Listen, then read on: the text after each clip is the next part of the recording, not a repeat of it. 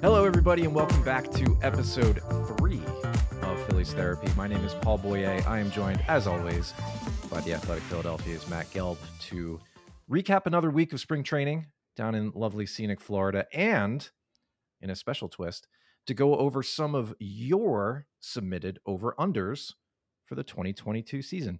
And I got to admit, some of these are pretty creative. I've set aside somewhere about 11 or 12 of the roughly 20 to 25 that were submitted. We'll get to the rest in a little bit of bonus content later this week. Uh, so don't worry if you don't hear yours this week, you'll get to it in just a couple of days. Uh, things have been positive again down in camp um, for the past week, mostly. Uh, it's getting a little weird to see these weeks as you say that Pop. so reluctantly. You know, I, I'm just I'm hesitant, man. I get you know we get burned by these things. We have a little bit of that lingering. Oh, should I say this and jinx it? But you watch games like today with that air show against Detroit. You hear the news of you know Mickey Moniak making the team as a as a depth outfielder for a few weeks out of camp, um, and it seems to offset that there are still some real concerns about pitching and depth that are beginning to mount. What what are things like down there as everybody's getting ready to break camp and head up north, Matt. You glossed over Aaron Nola. I did. I did. I absolutely I took, did. I took some I took some Twitter flack last after his last start because I said like he's he's in good shape, you know, heading into the season. I mainly said that because he had gotten up to like sixty pitches, but uh-huh. you know, everyone's like, oh, he's giving up a ton of home runs, and like, I, I don't want to be that guy, but like, I, I, you know, like I really like try not to pay attention to like the spring stuff. Mm-hmm uh, the numbers itself. Like I'll pay attention to like I will look at velocity now that we can do that a little more, and you look at quality of at bats, and you look at to see, you know, how's Bryson Stott doing against big league pitching, for example. Mm-hmm. Like like not you know, and it's hard to judge because Nola will tell you, and even Wheeler said it after Wheeler pitched like this um, a ball scrimmage uh, because of rain.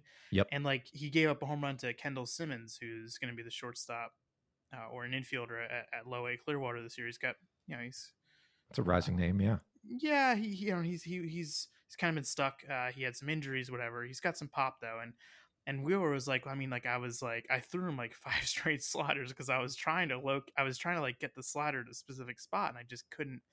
I, I kept trying to do it, and, and, Wheeler was calling his game because there was an 18 or 19 year old catcher who was uh, catching uh-huh. the game, Ricardo Perez, who was uh, I think they gave him a, little bit of money, but uh, little Wheeler was calling his own yeah. name. Yeah, Wheeler, Wheeler was calling his own game, and so like I think at some point Simmons caught on that he's trying to like get the slider, so he just turned on it and. Um, you know, guys are doing that in these spring games. Like Aaron Nola, you know, like some of these pitches, like the weird people are like, why is he throwing a fastball in that count? Yep. Probably because they're just seeing how it, they're just trying to do it just to see it, and it's not necessarily something uh, that he'll do in the season, and that what that's what makes it so hard to judge. I look at him like, yeah, he had a great final start, and you have to feel good about it. But like, I look at it as he's healthy, and he got up to like seventy something pitches, and he'll probably be at about ninety ish, eighty five ish for opening day, and that makes him one of the most stretched out pitchers in the sport right now. I think, and that to me was a successful spring for Aaron. Yeah, no, you take that absolutely. I mean, as as you look around all these camps and you you see guys who are, you know, a couple of the Mets starters. You know, Jacob Degrom has to miss significant time. Max Scherzer has a, a, a, a bulky hamstring. You know, and that's just the Mets for a real quick example. There are guys as we're getting close to the start of the regular season who might end up on the shelf to start the year, and you know, you you might get in trouble if you say April games are as important as September games, but banked wins are banked wins. And if you can play, as the Phillies will play the Mets 10 of their 19 times before, I think the second week in May, if you can bank those wins early, well, that gives you a leg up. And if you're playing against depleted rosters, that gives you that much more of an advantage. So, yeah, breaking camp, feeling healthy and feeling good and feeling like you're at full strength, uh, that's got to be a, a bit of a mood booster, at least around the camp. Yeah, Corey Seidman from uh, NBC Sports Philadelphia and, and uh, the Great Phillies Talk podcast, he noted, and it was a great point. It's like the Phillies at this point were supposed to face Sean Manaea and Max Scherzer and Jacob DeGrom in the first six games, and they now might face none of those guys in the 1st mm-hmm. six games. They're definitely not facing Manaea. He's gotten traded now to San Diego. Yep. I think they are going to see Cole Irvin, old friend Cole Irvin, in the first oh. weekend of the season, which is going to be he will be Former fired up great. for that start. I can yeah, oh yeah. that. And uh, but yeah, they might not face Scherzer. Although I think there's now a possibility that like Max Scherzer makes his Mets debut in Game Five of the season, which would be Wheeler's uh, season debut, mm-hmm. which would be uh, I know you know Wheeler was probably only going three innings, but that could be uh, that could be a lot of fun. That would be yeah. that Tuesday Game Five of the season. That could be pretty cool. Yeah, that would be one to circle for sure. At least keep an eye on um, as we get set to actually play meaningful games for um, finally the first time this season. Yeah, an abbreviated spring, and yet it still felt a little too long. I I, I know well, these guys because need... like they would have been five games in the season by now, yeah. right? Not, let's see, it would have been. Uh, well, yeah, just yeah, about. They would have played. Yeah, yeah, yeah. They um, would have played. Yeah. So the the, the spring, as shortened as it was, still felt a little bit protracted. So it's nice to finally be getting to the point where we're breaking camp, playing games that matter. And as we look at those games that matter, and I, I feel like I need to disclaim this right off the bat, we are not giving you gambling advice. Do not take any of this as a reason to go seek out your bookie and lay down a couple of cookies to try and get an action on some of these we if wanted to have props or if if, if, a, if, a, if a bookmaker is offering offering some of these props and I, I would seriously question the uh, yeah. whether you would even ever get paid paid out. The, there might be a uh, there might be a bigger problem at hand there. But we did select uh, some of your your fan submitted over unders um, for this coming season. Some that we thought were pretty creative. Again, if you don't hear yours and you submitted one, it's coming later this week. Stay tuned. Uh, but we're just going to run through uh, a handful of these, see what we're feeling, see if these things seem realistic, if they're just totally out of left field, um, and if they will help contribute toward a playoff season. I don't know. I, I, I there's no time for me to feel more optimistic about the playoffs than April, so I just need to keep myself in check. R- remind me, just pinch me through the screen if I start talking about hey, the playoffs. All things considered, yeah, I mean, all things considered, it could have been a lot worse this spring. That's true. I mean, That's they are going true. into it uh, feeling feeling pretty good, and uh, hey, take it. So, speaking of feeling pretty good, we'll start off with um, the aspect of the game that everybody is focused on, and that's the dingers. Uh, specifically, the big four of Kyle Schwarber, Nick Castellanos, uh, Bryce Harper, and Rhys Hoskins.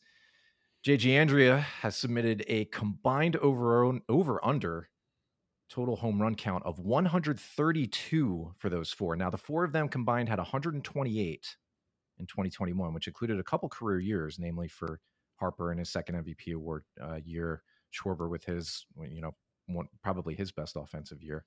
Uh, is 132, and you can you can buy the the 0.5 on either end of that if you want. Does 132 seem like a realistic target for those four to hit? Yeah, so it's 33 a piece, right, mm-hmm. on average. Uh, I I will take the under on that, but uh, okay. You know, you, you you gave me the number from last year, and, and I think that's good. You're right. There was some career years, but you also have to factor in uh, Schwarber and Castellanos playing half their games now uh, in Citizens Bank Park, Indeed. which might help them. Uh, but you also have to factor in injury, and all all four of those guys, with the exception of Hoff, of Hoskins, were relatively healthy last year and had quite a few plate appearances. So I'll go under, but I think that's a pretty good number. Uh, that a good line. I appreciate a good line, and I think this is a good line that was set. Yeah, I, I agree with that, and I'll actually I'll go with the over just because I think one of them is going to pop forty, and that should take a little bit of stress off the average for the other three. I couldn't tell you which one of them I think is going to hit forty, and this is a good problem to have because any one of them could do it. Um, the point about playing 81 ideally games in uh, the bank is a great thought. We've seen what Harper can do at home. We've seen what Rhys can do at home when he gets hot. You know, throw Schwarber and Castellanos in there for half a season, see what they can do. I'm feeling a little bit spicy, and I'll take the over. Maybe not by too much. Maybe it's a wall scraper, but I think one of the four of them at least has a big enough year to really to really carry the day. So I'll I'll, I'll take the over. If if you're handicapping out of those four, who you think has the best chance to pop, like you said, mm. pop 40 or, you know, have even go even more than that, who are you giving the best odds there? Uh, Harper, just because it feels like he hits the most uh, accidental home runs out of the four of them, just because of, of strength. And I know saying that while Kyle Schwarber is also in the mix feels like I'm maybe picking the wrong guy, but there are a few times where I look at Harper take swings and he's just so strong on the follow through that even if he's a little late on something, he almost catches it toward the end of the bat he's still able to get it out to left field. And I feel like if you have that in your bag of tricks, and when the need arises, you can just sort of accidentally park one down the opposite field line the way he seems to be able to do, I'd give him the edge. Can you give me a little side bet here? Can you would you give me Ooh, ooh okay. Four to one odds on Hoskins being the guy who hits the most home runs among these four. You know, uh, honestly, I, I like high? it. I no, look, I I like it. I'm I'm one of those weirdos who's to the far end of the spectrum who really thinks Rhys Hoskins is still like a special hitter, and I I I scream it a little less loudly than I used to, but I st- I still think that this guy's combination of approach at the plate and batting eye, and the fact that he is as strong as he is and can you know hit them out to the brick wall in dead center field when he connects, and when he gets hot, there's maybe no hotter hitter on the planet for the time that he saw it. It's just a matter of getting there. I I think those are fair odds for him to be the guy who ends up leading this pack. He's got st- uh, stiff competition, absolutely, but yeah, I think he could do it. Yeah, and I think he's going to hit a little lower in the lineup, which might uh, lead him to sell out a little more for the power stroke. Mm. Um, so I don't know. I, I, I, find Hoskins interesting this whole thing, and, and I actually have a story in the Athletic on Monday. Uh, it's sort of like a season preview, but really through the eyes of Hoskins okay. you know, that, that who has seen just about everything uh, in in this franchise, and uh, it's kind of amazing what they've assembled around him in the lineup now. And he really is just a supporting cast member, and I think that's a really nice spot for him. Excellent. So when you're listening to this here Monday morning, Monday afternoon, be sure to check for Matt's story on the on the Athletic. Love those teases. uh, we'll keep it rolling with the the dinger over unders. Uh, another one that didn't provide us a half on either end, so you can you can buy that if you choose. Uh, we have an over under of four instances of back to back homers throughout the season involving any of those four from the previous question: Schwarber, Castellanos, Harper, Hoskins, and that's from Philly Facts. Facts, of course, spelled with a PH. So the over under of four times back to back with just those four hitters in some combination. What do you think in there? I have no like justification for this, but I'll go over. I mm-hmm. I wonder. I mean, the lineups are going to change a lot, and but remember, one of Girardi's biggest things is that he wants to separate. He doesn't like having like three righties bat back to back to back, or he likes to separate lefties. So right. Uh, Harper being in the middle of this, like I, I kind of like this because two of those guys are going to hit around Harper most likely in front and behind. Uh, and so uh, I I kind of I kind of like this. I like the over on this. And so I, it, it, this is a, a, kind of a tough one to guess because back to backs are they they just feel like they're their own thing and they decide to appear when they appear, regardless of how good the two hitters are on any on any given day. So I think I'll take the under. Maybe just three times it'll happen. But I do want to come back to what you were just saying as a little bit of a tangent. With regard to the lineup changing, assuming everybody's healthy, you know, and there isn't a lot of up and down and and personnel shifting on on the back end of the roster and anything like that, you get the sense that things might be flipped around a little bit. Maybe not necessarily just for performance reasons. Maybe guys are looking better, you know, from week to week, and Girardi wants to give it a little bit of a scramble, or is it just because that's kind of what we've been seeing out of Girardi, regardless of who it's been for the past couple of years, and why expect that to change given all the evidence? I think a lot of it matchup related. Uh, okay. Depending on who they're facing, obviously left, right, maybe a certain type of lefty, a certain type of righty. You could see him do some different things. Uh, I I think Schwarber's going to bat lead off the most. I, I okay. I don't know. Uh, Charlie, you know, he, he's used him a lot up there this spring, so I think that's as good of a hint as any. Even though he has declined to expound on that when asked about it. Uh, so I, I think you will see him try to do different things. Like I think the two hole is a spot where you might see him try different things. Like because they have a couple guys who fit there. I mean, sure. Bryce, if you really think about it. I mean, I think you want mm-hmm. Bryce batting a little lower, but Schwarber lefty is batting lead off, you, you know, you're thinking uh, Hoskins or Realmuto or even Segura. Mm-hmm. Um, you know, a lot of options there. For sure. And uh, bringing up Schwarber is, is a nice segue because our third and final home run related prop for this particular segment focuses on Kyle Schwarber, and this comes from uh, one of our friends at Baseball Prospectus, and actually one of my good friends, Nick underscore BPSS. It's Nick Schaefer. Uh, over under on the team rank for Kyle Schwarber in home runs at two and a half. What do you got on this, Paul? I've got the over. I think he'll finish uh, second to Hoskins, and I think he'd finish a little bit ahead of Bryce. I think if Hoskins has the best chance of cracking 40, and let's say for this he does, then I think Schwarber's a good bet to get mm, 34, 35. I think we might see Eh, about the usual for Bryce. So like low 30s, 31, 32. Castellanos will probably be nipping at somebody's heels right around there. He seems like he's a good bet for high 20s, 30, 31. But I think he'll be fourth. And honestly, like being fourth among that group, I'm going to need to say this a few times, I'm sure. That's no insult. And I would be pleasantly surprised. Well, actually, no, I would not at all be surprised if that order is just completely different. So I'll say over, and I, will I'll I'll say second place. I'll take the under. I think Castellanos is like the real wild card here, and mm-hmm. like I feel like they get one more like real peak peak Castellanos year. Uh, I think Citizens Bank Park uh, is a nice place for him, even though he's hitting you know in Cincinnati, which is maybe even a better place to hit. But uh, yeah, maybe. I, I, I like Castellanos to be in the top two, and then somebody else. So I just like my chances of uh, Schwarber being under. But this is a good one. I like this. I like this one a lot. And because Schwarber might be batting leadoff, uh, you know, more plate appearances, uh, more chances to hit home runs, etc. So play the odds uh, by having him over. But I'll go under two and a half and hope that Bryce does Bryce things and Castellanos does one more prime Castellanos year. And continuing with the wonderful segue, speaking of Bryce doing Bryce things, the first over under in our, our second grouping of over unders as it relates to playing time and uh, the defense, but in, in a lighter perspective and not really focusing so much on how bad it could be, but rather what it's going to look like. Uh, we have uh, Phil Shirt 365 who submitted two interesting over unders that work in kind of a tandem. The first one is the over under for games started by Bryce in center field at 0.5. Now, he had three games started there in 2020, but that's really the only action he's seen he there as a member of the Phillies. Yeah. I, I don't really remember them either.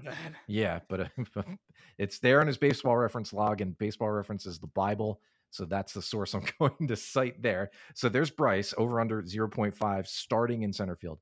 The tandem to go with that is Nick Castellanos at third base, also pegged over under 0.5. He has had no appearances there of any kind since 2017. So what are we thinking there? Under for me on both. Under on and both. And this is okay. not this is somewhat reported. Um so I'm maybe I'm cheating, but I I would be stunned if we saw Bryce Harper in center field. Stunned. Now Castellanos at third, I could see him getting there in a game, in a, if you know where weird stuff happens. I don't see him starting a game, so I think that yeah. was the prompt. Yes, it was. Will he start a game? I definitely could see Castellanos in some freakish thing having to get to third base somehow. Um, he does do infield work every day. It's just his weird way. He just really enjoys it. Mm. Obviously, he he was a third baseman at one point, but uh, I'm looking up right now the games that Bryce played center field. Oh yeah, when were they? What were they? Well, one of them was the Kyle Garlick right field game. Oh boy. Okay. That at Citi Field where Garlick really botched a ball. Bryce was in center that day. There's another one, let's see, at home against Boston where oh my, where Phil Gosselin was the right fielder. Oh uh, Lord! And there's another one at Miami, where again Phil was in right field.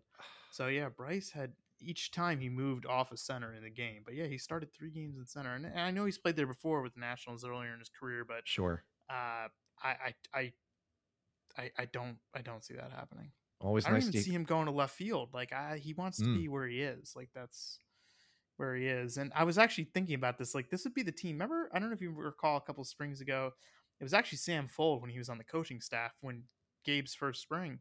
They would flip the left fielder and the right fielder, uh, depending on who was up. You know, if there was a oh yeah a hitter, they were playing trends and tendencies, and uh, like I don't even think they would do that because I think Bryce really would just like to stay in right field. Wow, man, th- so many flashbacks just there. It's but it's this always would be nice the to outfield. Hear... This would be the outfield to do it, right? I mean, wouldn't you? Yeah. Right. I mean, it's not that Bryce is like demonstrably better than whoever's going to be left, but he's better. Sure. No, I'd agree with that. I, I look, I, I'm keeping an open mind about everything outfield related at this point, just because it almost feels like none of the candidates really have any, any, kind of center field pedigree. I mean, playing time aside, none of them feels like a center field. You don't look at any of them on a roster and think, yes, that's a center fielder. Even as big a Matt Vierling fan as I am, like I don't, I don't think of Matt Vierling as a center fielder. I get that he's putting in the work and that he's he's improving there, but it doesn't compute in my mind. It doesn't. No, it doesn't strike me like you know Shane Victorino center fielder. You know, like it's just one of those. It's one of those kind of weird intangible things. Um, so I will are say, willing, are you willing to take a little risk here and and uh, and go over on either one of these or no? The, the tough part is that it is game started, and I think it's important to to look at that right because yeah, I'm with you. I think in one of these really weird games that we're bound to see somewhere in the middle of the summer where it's like 17 to 4 by the seventh inning or whatever, then yeah, we'll probably see Castellanos shift over there or something. Give or a couple guys get hurt or something. Yeah, like that. Yeah. That's that seems very likely. But started, I don't know. I I, I get flashbacks sometimes, um, and and these are mostly induced by um, uh, Johnny Heller who um, on Twitter every once in a while will throw up a graphic of a lineup card from the Carlos Santana Asdrubal Cabrera era where Carlos Santana at third base. Uh, you know, you just you see those things and you're like, uh, what really is impossible? What what what really cannot happen if you if you put your mind to it. And so I look at that and I'm like, well, okay, if Bryce doesn't really want to move, then okay, he won't start in center field.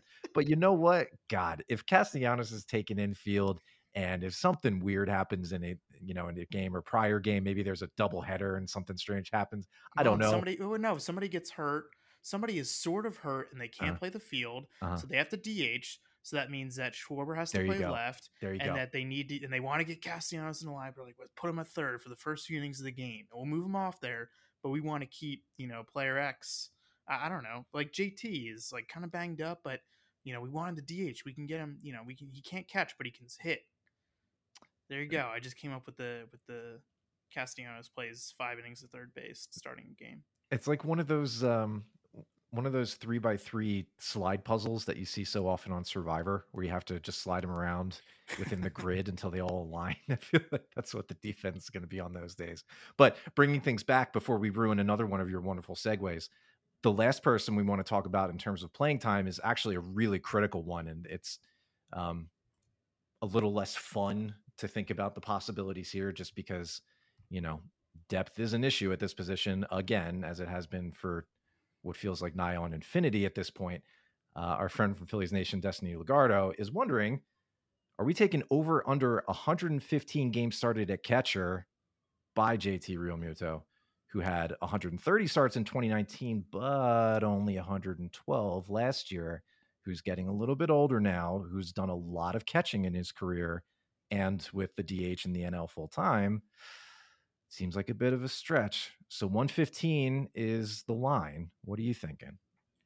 Some people who are setting these lines, like Destiny, hello Destiny, are really revealing themselves as, as not degenerates because they, they really should be 115 and a half. You can't have a push here. But right, right I am taking I am taking the under. Ooh. Uh, 115 is a lot. Ooh. Yeah. It's a lot. Under. It's a lot of games caught. There was only one catcher who got to 120 last year. I think that was Sal Perez. Yeah. Um, JT uh, has done this before. I just, uh, I think with the DH plus factor in, let's say, two weeks with an injury, uh, I, will just take under. I think he'll be like close to 110. Like I'm not taking real under. I, am just taking under 115. I, th- I just think it's a it's a big number. It's too big. Sure. I, I mean, it, it is. It's two thirds of a season. And I think we talked about this last week or, or maybe even in episode one about JT and how important it's going to be for him to stay on the field. And, and you think about it in terms of okay, yes, you want JT on the field as much as possible. And really, if you take a step back and think about it, if it means he's DHing and staying fresh in between, you know, time squatting behind the plate, okay, fine. But the the other half of this, the the yang to the yin of this whole situation is that that means, and this is another topic entirely, that we're talking about 50 games of Garrett Stubbs or whoever else is the next and, one. And this and, and that would be the sole reason oof. for taking you over is that you basically you just believe that Girardi is pinned in and will just lean on him, and and that's not a bad bet. He might, yeah, he really might. So I I I think mm, it, it is a good line. It, it is a good line. I think 115 or 114 and a half, 115.5, whatever direction you want to go in. It's a good target. I'll take the over, and I think it'll be somewhere in the low 120s. Um, I hope he stays healthy. I, I hope he's healthy enough to make that work you know, to to make 20 starts a month catching. Um, because he's he's really important, man. It's really important to have him on the field, even if he's not, you know, 2019 offensive JT anymore. He he doesn't need to be. As long as that defense stays as good as it is, if the offense is just what it was last year, maybe even a tick below, it's fine by me. You know, he he what he gives you in other assets of the game is just it's really so valuable. And with all due respect to Garrett Stubbs, who I do not know and have only barely watched, he's not JT, and I would rather have JT in there for as much as I can if it's my team. So, am I wish casting? Maybe a little, but he's shown durability before. If he had a good off season of, you know, therapy slash rehab to get his legs right, hopefully his his hand is still fine. He looked like he's swinging a good bat so far in the spring, so his, his hand wouldn't be bothering him from that you know last spring lingering injury. Um, then yeah, okay, I'll, I'll take the over and, and sit in the low 120s. I think we need to have a whole therapy session for Phillies fans regarding their backup catchers. Oh boy. Yeah. People are scarred. People we are do. scarred and it's only because like and it's really no do. slight of Andrew Knapp. It was because he got thrust into so many big pinch hit situations. Oh my god! Every managing. Time. Yeah, every time, Matt. Two, every two managers. It wasn't just Gabe. It was Gabe and Joe. I just and uh, I think people are gonna like Garrett Stubbs. He's scrappy. He's I like really him. Small. Yeah, he's tiny. He's um. Just... He uh he does he does some things. Like I think he'll be fine. You're like I don't know, like were you scarred? Like, did you hate Paul Bako? Like he's to me, no. he's like a little better Paul Bako. No, I didn't hate Paul Bako. You know, it, it's you know who Garrett Stubbs reminds me of, and, and again, uh, talking about him at you know in contrast to JT Realmuto, I mean everybody's going to end up on the losing side of that. So I yes. I really truly have nothing against Garrett Stubbs. He reminds me of um, another player I like who's you know kind of light in the bat but has a good defensive reputation. Who I was kind of hoping not as a top offseason target, but that the Phillies would look into is is Tony Wolters, who is last with yes, the yes. Cubs, I think, but spent a lot Similar of time with profile the Rockies. because they both because Stubbs can play in the field, like he's mm-hmm. played in the outfield. He can play. I mm-hmm. think he plays some infield too. Yeah, and so, Wolters is the same way, right? yeah, I think he's got a little bit of experience in that. It's um, you know, it, it's not the best kind of situation offensively, um, especially lately. I think the numbers were pretty ugly for Wolters. He might have even spent all of last year in AAA as we even go even further down this tangent road. Um, but anyway, speaking, it, of, speaking of Andrew Knapp, he did not make the Reds. He didn't. What mm, the stripped down brass tacks Reds? He couldn't crack the roster. Spencer Howard made the Rangers. Oh, that's good. Uh, Vince Velasquez made the White Sox. He got a guaranteed okay. deal, so he was. Uh, I think he's in the rotation. I think he's their six. They're going to go six starters. Oh, Lance Lynn got hurt, so yeah, Vince is definitely in the rotation. Mm-hmm. That's right. Uh, it sounds like Roman Quinn is making the Marlins. Really? I'm trying to think of old friends. I think Jorge Alfaro is going to make the Padres. Oh, definitely. Uh, yeah, yeah. He had he's, a he's really on, good right? spring. I yeah. think Jerad Eickhoff is making the Pirates roster. Stop it. That's where he is. Yeah, yeah. Yeah, they're, they're I'm just thinking about. Over, I was man. looking up. Yeah, I was looking up some former. Obviously, like uh, Maikel Franco and Cesar Hernandez are on the be, Nats. Yeah. we're gonna see. You know, Phillies are gonna see a lot of them. Sure. Uh, which is funny. Um, yeah, there's quite a few former Phillies sprinkled all over. I was just trying to think of random recent Phillies. Well, while, while you made me think about that. While while you continue uh, mining the depths of, of that knowledge, we'll move on to the uh, semi-related to playing time portion of things. Uh, in thinking about the bullpen, and you know, speaking of things we need therapy for, we have a couple of over unders that were submitted with regard to bullpen performance, focusing on one player in particular for one of them, and the full bullpen unit as a whole for another. So we'll start with the individual player. And it's somebody who is very high on both of our watch lists. We've talked about him previously. Um, but he comes with serious uh, injury risk, and that is Seranthony Dominguez. Makarov, with two underscores, has an over under on the number of stints on the injured list by Seranthony Dominguez this year at 1.5. And I'll toss this one to you first because I'm interested what you have to say. Remember, of course, Seranthony was out from early June 2019 until the very last game of the year last year, October 2021, uh, recovering from Tommy John and, and I think other injuries uh, suffered along the way. He's come into camp looking good body wise. His stuff has apparently hit the upper 90s with his fastball already. It looks like it has good life. He seems like he's ready to go to start the year. But when you're out for that long, you can't help but feel like you're kind of on pins and needles about the whole thing. So 1.5 stints on the IL for Seranthony over or under? Yeah, I mean this is tough because they're gonna have to manage him somehow, right? Like he's not gonna even if he's really really good, he's not going to be on the active roster from April one to September thirty. Wouldn't I just so. don't. I don't. I Mm. don't see it. Um, you know, he only pitched about a month last season. He only faced three batters in the big leagues, and we're not talking about like he just missed one season. He's missed about two and a half seasons. So they're gonna have to manage it somehow. And so I'm going to guess that you know if he even if he doesn't get hurt, they're gonna have to put him on the IL at least once. You know, come up with some sort of you know fatigue or something like that. Just for management, yeah. Uh, ye- yeah. Um, It's okay. It so happens. We all know it happens. it's happens. hard to yeah, it's hard not to take the over on this.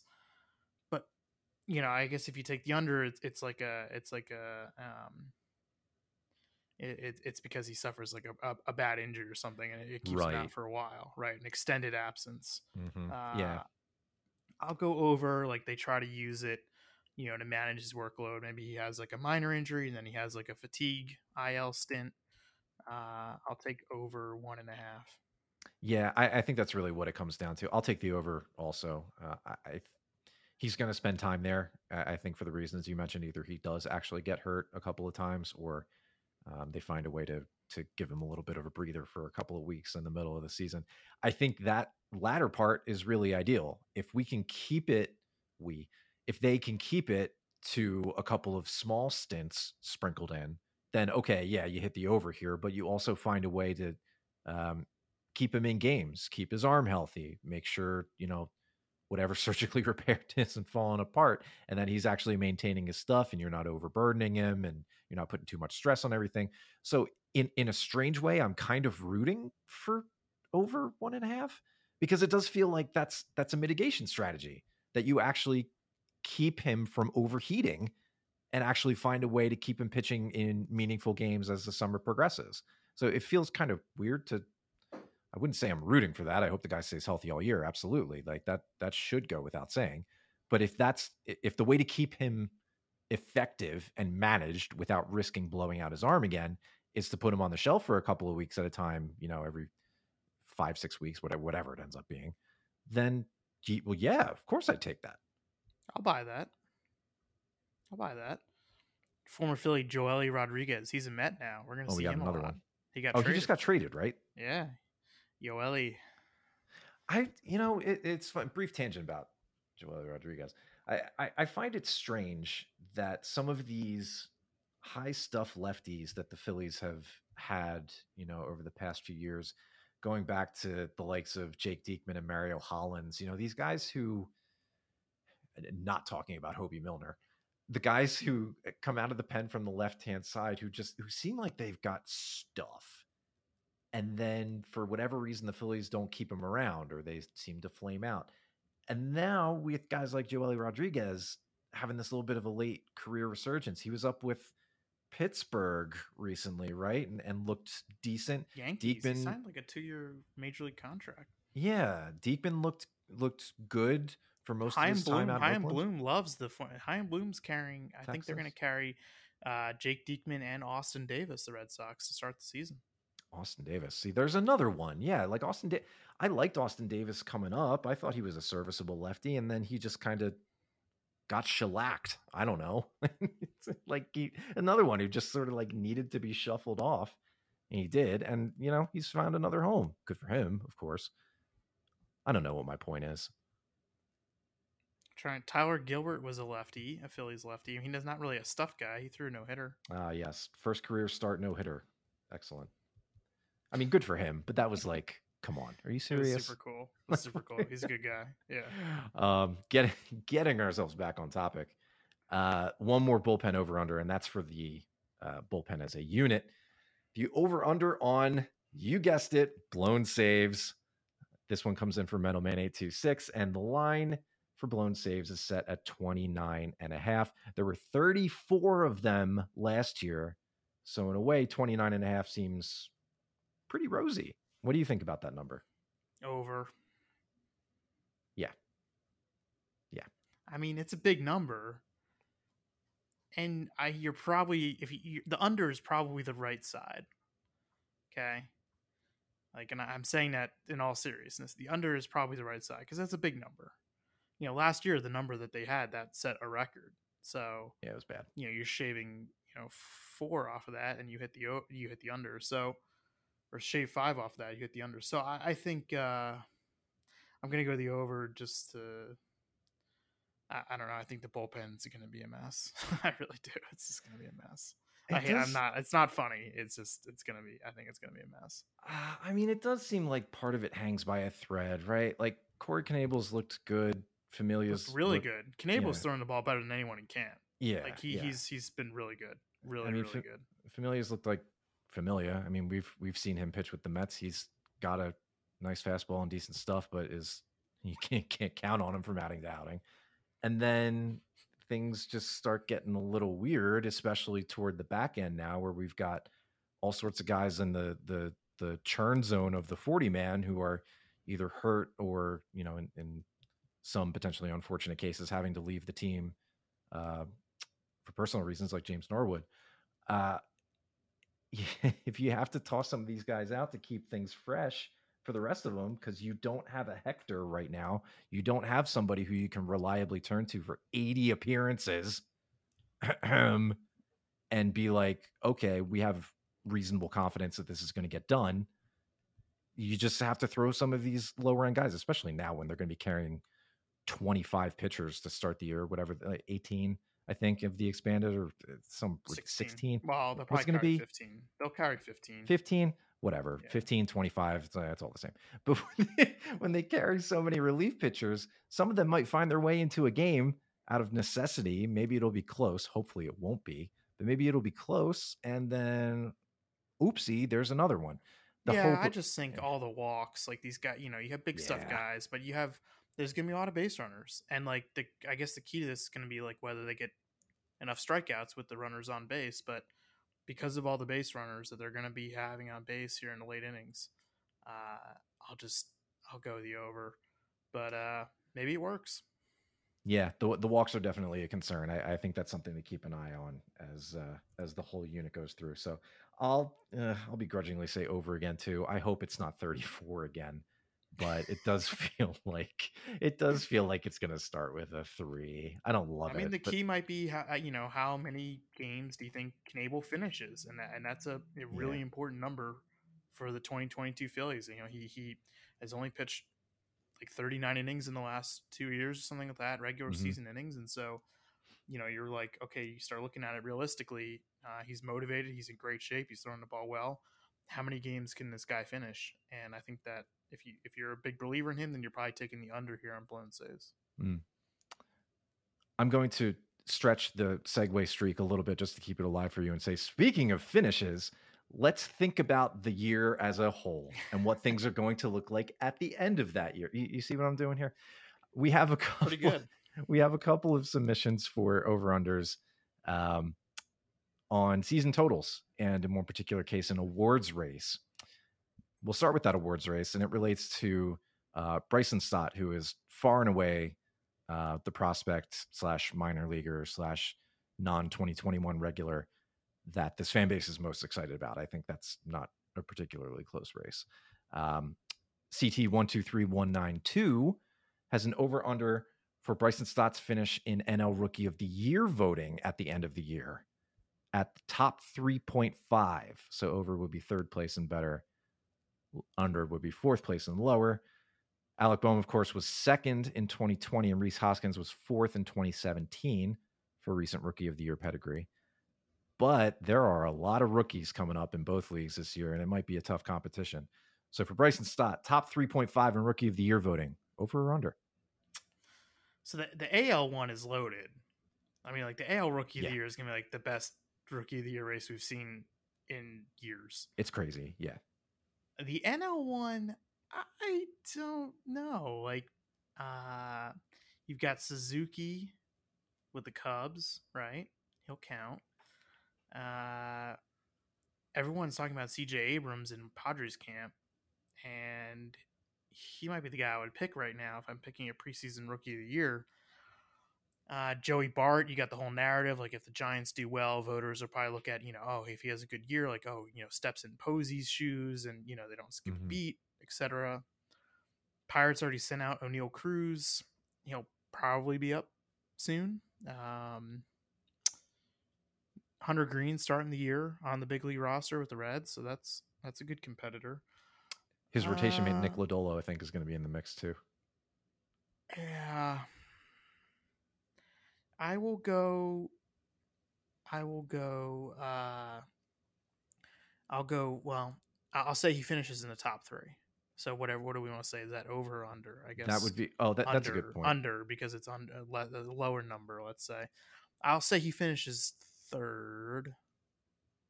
I don't okay. know who finishes first and second. I, I like CJ Abrams. I think CJ Abrams is going to win. If, if I had to pick a guy right now, he's my pick for rookie of the year. Um, I think Stott finishes in the top three. Yeah, CJ Abrams seems like he's going to be very exciting. I think the NL West is is going to house most of those rookies. I think um, maybe Benny Montgomery from the Rockies would be up. I'm not sure what his timeline is looking like. Nah, but he, he's he's far away. Is he farther he's, away? He's I, a prep, I, prep kid. He was. I can never remember how old he is. Um, okay, so he's not a contender for this year. Brennen Davis, Cubs, like he's Brennen with the Cubs. Yep. Uh, people like uh, people like the idea of Preller just going on and bring up Mackenzie Gore at some point. I think. But you know, some of these guys got to get up. They have to get yeah. up, you know, in the first, you know, six to eight weeks of the season, really, to have a shot, right?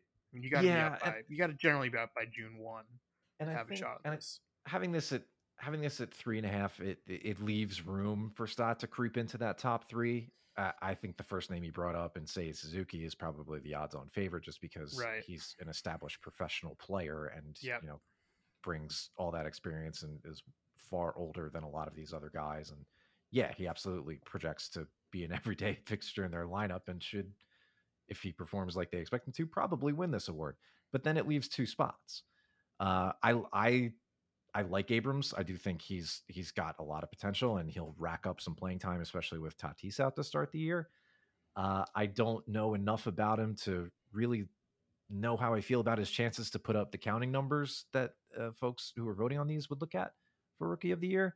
And I also wonder if Alec Bohm is going to play well enough to delay this ah. a little bit ah. longer, right? Because maybe Alec hits like we're expecting him to. He hasn't exactly put that up in in spring just yet, so that's you know not the most well founded argument at this stage of the spring. But spring stats are not major league stats. What if Alec comes out hot? What if he you know looks I'll say competent at third base. I know he made a couple of nice plays in one of the games earlier this week. Um, not that that necessarily means more against the body of work he put up last year, but if he plays well enough, he's gonna he's gonna delay this decision because Stott is not on the 40 man. They're not going to bring him up just to be a part time player and get a, a pinch hit appearance every game. They got to find playing time for him. Sure, he can play around the infield, but if Bohm plays well, all right, well, third base is is not a regular spot for him. You know, he's not going to take ABs away from Segura in all likelihood. He's not going to play first base. Didi, well, you know, maybe there's an opening there. I think playing time is a concern. Beyond that, I don't really have such strong feelings about the rest of the NL field that makes me think, oh no, he's definitely out, or oh yeah, he's definitely in. I think he could. I think he could sneak in there. I could see a top three finish. So I'll. What, what did we decide it was under for yeah. three? Yeah. So you know what? Yeah, I'll go under. I, I think we'll have another top three here with him. It's Sunday night. We're taping this. Yes. Uh, opening day is in less than a week. I've talked to a lot of people about third base, and like I, I sit here and like my best answer is like I, I, don't know. Like I don't know what's going to happen, and uh, it's because I don't think that they. Uh, I don't know. There, there's a lot of scenarios they're still thinking about. Uh, I, I don't know. I, I really thought it would have been resolved by now, and I think because it hasn't, I think that is indicative of the fact that they are. This is this is a tough one. This is a tough one. Well, with all the pitching injuries and and everything that's mounting up on the back end there, and the complication that's added on top of this with Stott not already having a spot on the 40 man roster, you'd have to figure to boot somebody else off. You're creeping more and more into the zone where they're a somewhat viable major league contributor, right? Donny Sands, yeah. I think, is yeah. still on, so maybe maybe he's the guy you turn to next. But then you start thinking about some of the bullpen arms. I I feel like the org thinks Ryan Sherriff is going to contribute and will probably be reluctant to to part ways with him. There are other guys, maybe like James McArthur, who could provide length at some point. You know, if if fatigue is an issue early on in the season as we get into late April, early May, it gets tougher to find room for him. And there seems to be no obvious restricted list or 60 day IL candidates. I mean, assuming everything with Norwood turns out okay. Um, so there's no, no but if you, fix. if you no, there's not. But if you think that Bryson Stott is your best option for third base, then you find that room. roster stuff is secondary. Yeah, Correct. then you find room. It might be hard. It might be something tough to swallow, but like if that is your decision, then like you know, forty man stuff is not going to be what holds you back, in my opinion. Mm-hmm. We'll harken back to the early days of uh, this segment and think back to dingers again, but this time from a full team perspective. We talked about the big four boppers and how they may or may not exceed 132 home runs combined. But as a complete unit, will the Phillies top 219 and a half team home runs? And that comes from not quite special. So the club record is 224. That would be very close to a record, yeah. 2009. They could. Different different they ball, could. different run environment. Well, yeah, the humidor thing. Mm. Yeah, do we know what? I mean, I've read Eno about it a lot at the Athletic, and I, I don't. He he's skeptical about it having a huge impact in most ballparks, but uh,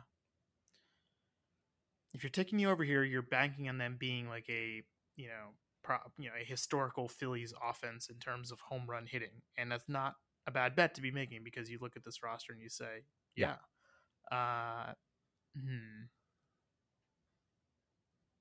Uh, uh, I'll take the over. Yeah, the, he, here's what I don't want this to be, right? I don't want this to be a season where we need the offense to be record setting in order to have a chance.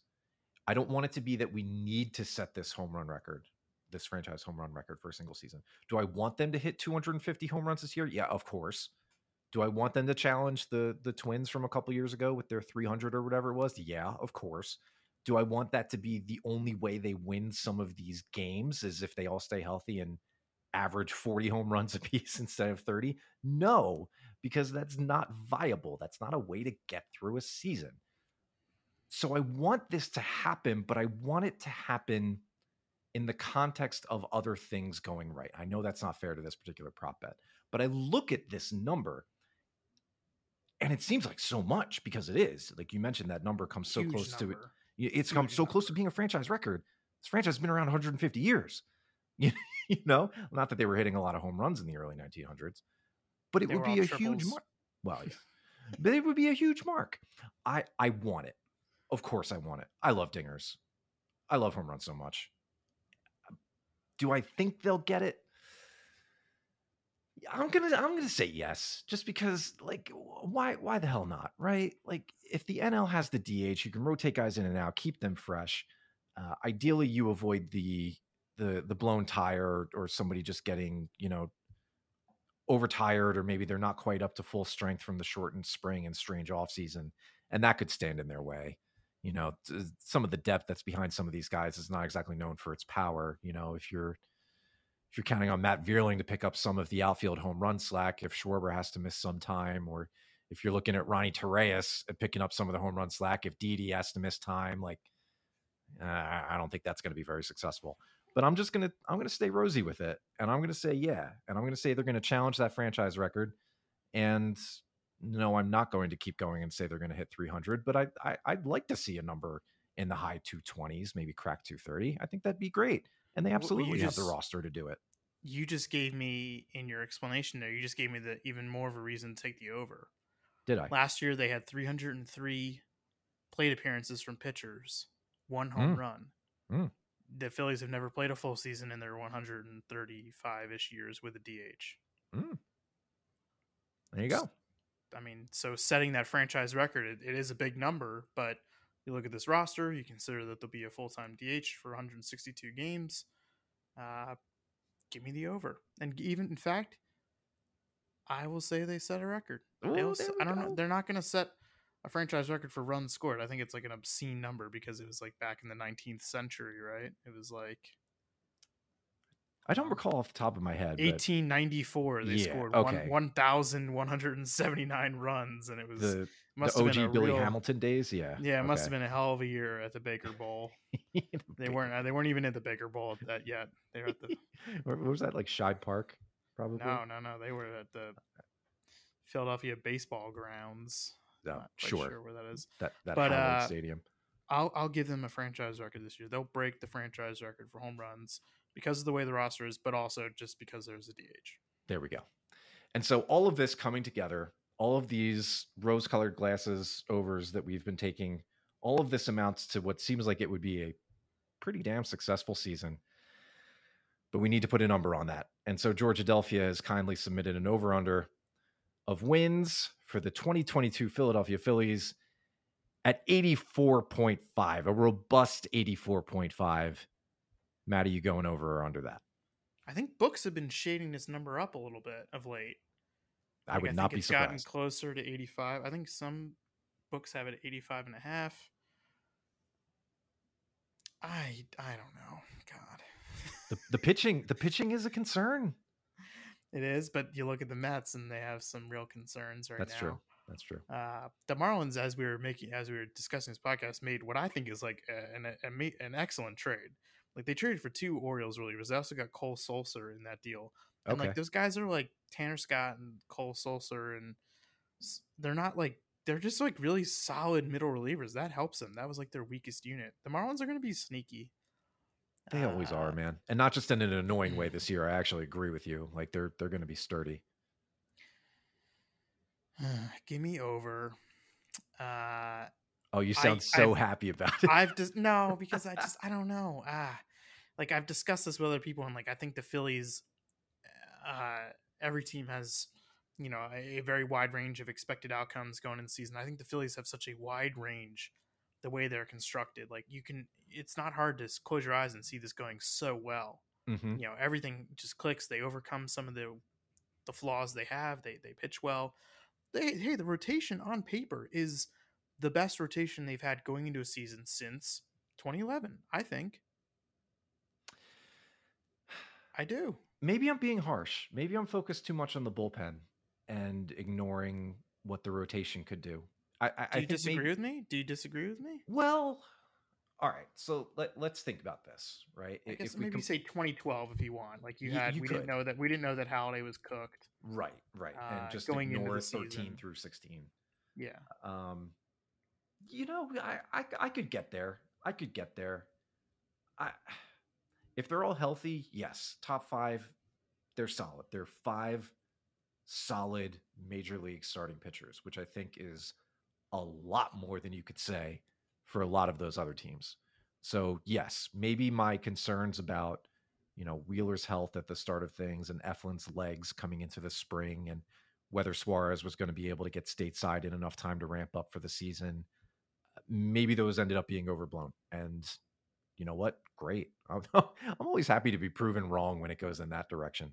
So if they keep all five of those guys together for as much of the season as they can, and they won't make every start, we, we already know that that's not how baseball works these days if they keep those guys together, I think they might be able to pitch their way deeper into games to mitigate some of the potential shakiness that the bullpen is probably going to give you. So, yeah, all right, uh, I'll meet you there. I-, I could see this rotation as being the best they've had in the last 10 years. And maybe that's what propels them and keeps them, you know, in games those nights when the offense is not the one carrying the load, not not the part of the team that that that shoulders the burden as they will certainly be asked to do on a number of nights. So, you know, I'm going to take the over and rather comfortably. I think if everything goes right, and again, this is just staying consistent with some of the other things we've been saying along, you know, this past hour. If everything goes right, health stays pretty good. They don't need to rely too much on on you know the lower quadrant of depth at the 40 man roster. They could push 90. I don't know if they'll crack 90. I think 88 is the number I'm thinking of. And in this expanded postseason field, that should definitely be enough to get a ticket to one of the short rounds. So my the counter is that like it's very easy to imagine this going badly. Yes. Bryce yes. gets hurt. Wheeler is hurt. Uh, some of the hitters just kind of regress. You know, Kyle Schwarber two years ago, not great. Yeah, not great. Uh, Kyle Schwarber last year, terrific. Uh, there's a there's a scenario in which this just goes terribly for them. Uh, so I, will take the over. I, am not taking it comfortably. Uh, mm-hmm. I, I, think it's I think 85, 86. It's like right there, like 84, 85, 86, something right there probably gets them to succeed and and it it I think it's a good number. That I think the line is a good number. Uh I don't know. It's just you know what this season is. You know what this is shaping up to be. It's looking like more of the same in that this is a roster like we've seen over the last couple of years that could win anywhere from 75 to 85 games. But the key difference here is that this team could win those games and even sometimes lose those games in a way that's so much more fun than any of those other rosters could have true. imagined. No, it's true. It's just not comparable. They're going to be entertaining. Yeah, yes. I mean, like they're going to be entertaining. I think we've talked about that, and and I, I do, I really do believe that. Um, I do believe that. I got one more thing for you. Okay, lay it on me. Victor Arano probably making the Nationals. Amazing. I loved him. Oh, I thought that guy was going to be on the Phillies for a long time when he was up. He had a great year. I the years blend together now. I don't remember what year it was. What year was this great year? Was it 18? Uh, I was going to say like 18. Six. Yeah, was it 18? He had a two, he had a 273 in 59 innings that year actually 60 stri- 60 strikeouts 17 walks. Yeah and and he's got it well he had i don't know what he looks like now because he hasn't been in the majors idea. in three years but yeah. he had a great slider. Oh yeah. I thought that pitch was going to carry him. I think he's that's good. i'm, I'm happy for him. Nationals. Yeah. i'm happy for him. so there you go. Well, that's our last uh rebuild philly check in him. Yeah he was he was dinged up pretty bad i think last i heard. So that's that's actually a bit of good news. I'm very happy for him the nationals you could make a great team, a really great team of players now who have played both for the Phillies and Nationals. Like I feel like that was a thing. Like when the Phillies were uh, were good, the Nationals would always take like weird Phillies after the fact, and then when the F- Nationals were good, the Phillies were taking old Nationals, and now it's like it, I feel like it's a weird cycle that's happening. Yeah, you got two really good corner outfielders, Harper and Werth. Yes, I'm just going through it, and and then some you of could the put Endy Chavez in center. Endy Chavez, uh, old broadcast friend Kevin Frandsen. Yeah, utility Howie man. Kendrick. Yeah. That's Laynce good. No. Nix on the bench. Oh, stop! Oh God, with the Nick Laynce Nix. No, okay, moving on. We John Lannan is no, the oh is no the third no starter. Oh, no no no Matt, do not bring up John Lannan's name. I oh my God. All right, so brief aside here for those of you who, God, this is going to pain me to say, who may have been too young in 2007 to remember this. okay, now that I've said that. John Lannan, when he was pitching for the Nationals, faced Chase Utley late in the summer 2007. Utley was hitting somewhere around like 340, something ridiculous. He was having a great year. He was maybe at that point the odds on favorite to win the MVP. And John Lannan threw a breaking ball that caught Utley flush on his right hand and broke it. And Utley had to miss well, like four to six weeks tanked his MVP chances. Obviously, the Phillies still made the playoffs. Jimmy Rollins won MVP, and everything's happy. But as somebody who wants Chase Utley to get into the Hall of Fame, not having that MVP award looms so large, and it's all because of John Lannan. John Lannan in 2013, and this isn't that long ago, he pitched 74 innings for the Phillies, 38 strikeouts, and 27 walks. It's a different game. 2013 it really is like a different man. game. It was a totally different world, and it's not even 10 years ago. No, you just you, hear about that, and then you look at like Kyle Kendrick's lines. I think he had under like a three strikeout per nine line one year. Maybe I'm thinking of Aaron Cook. Anyway, imagine a team starting a guy like that every five days in 2022. No. I mean, no, you can't. It's crazy. No, it's not yeah. viable. Anyway, yeah. moving on from that dreadful close encounter with John Lannan. Ooh, I shiver just saying the name. Uh, our final over under is about us, not about the team. It's about us. Somebody was kind enough to ask about us, Matt. Oh, it's JSauce17. Thank Weirdos. you so much.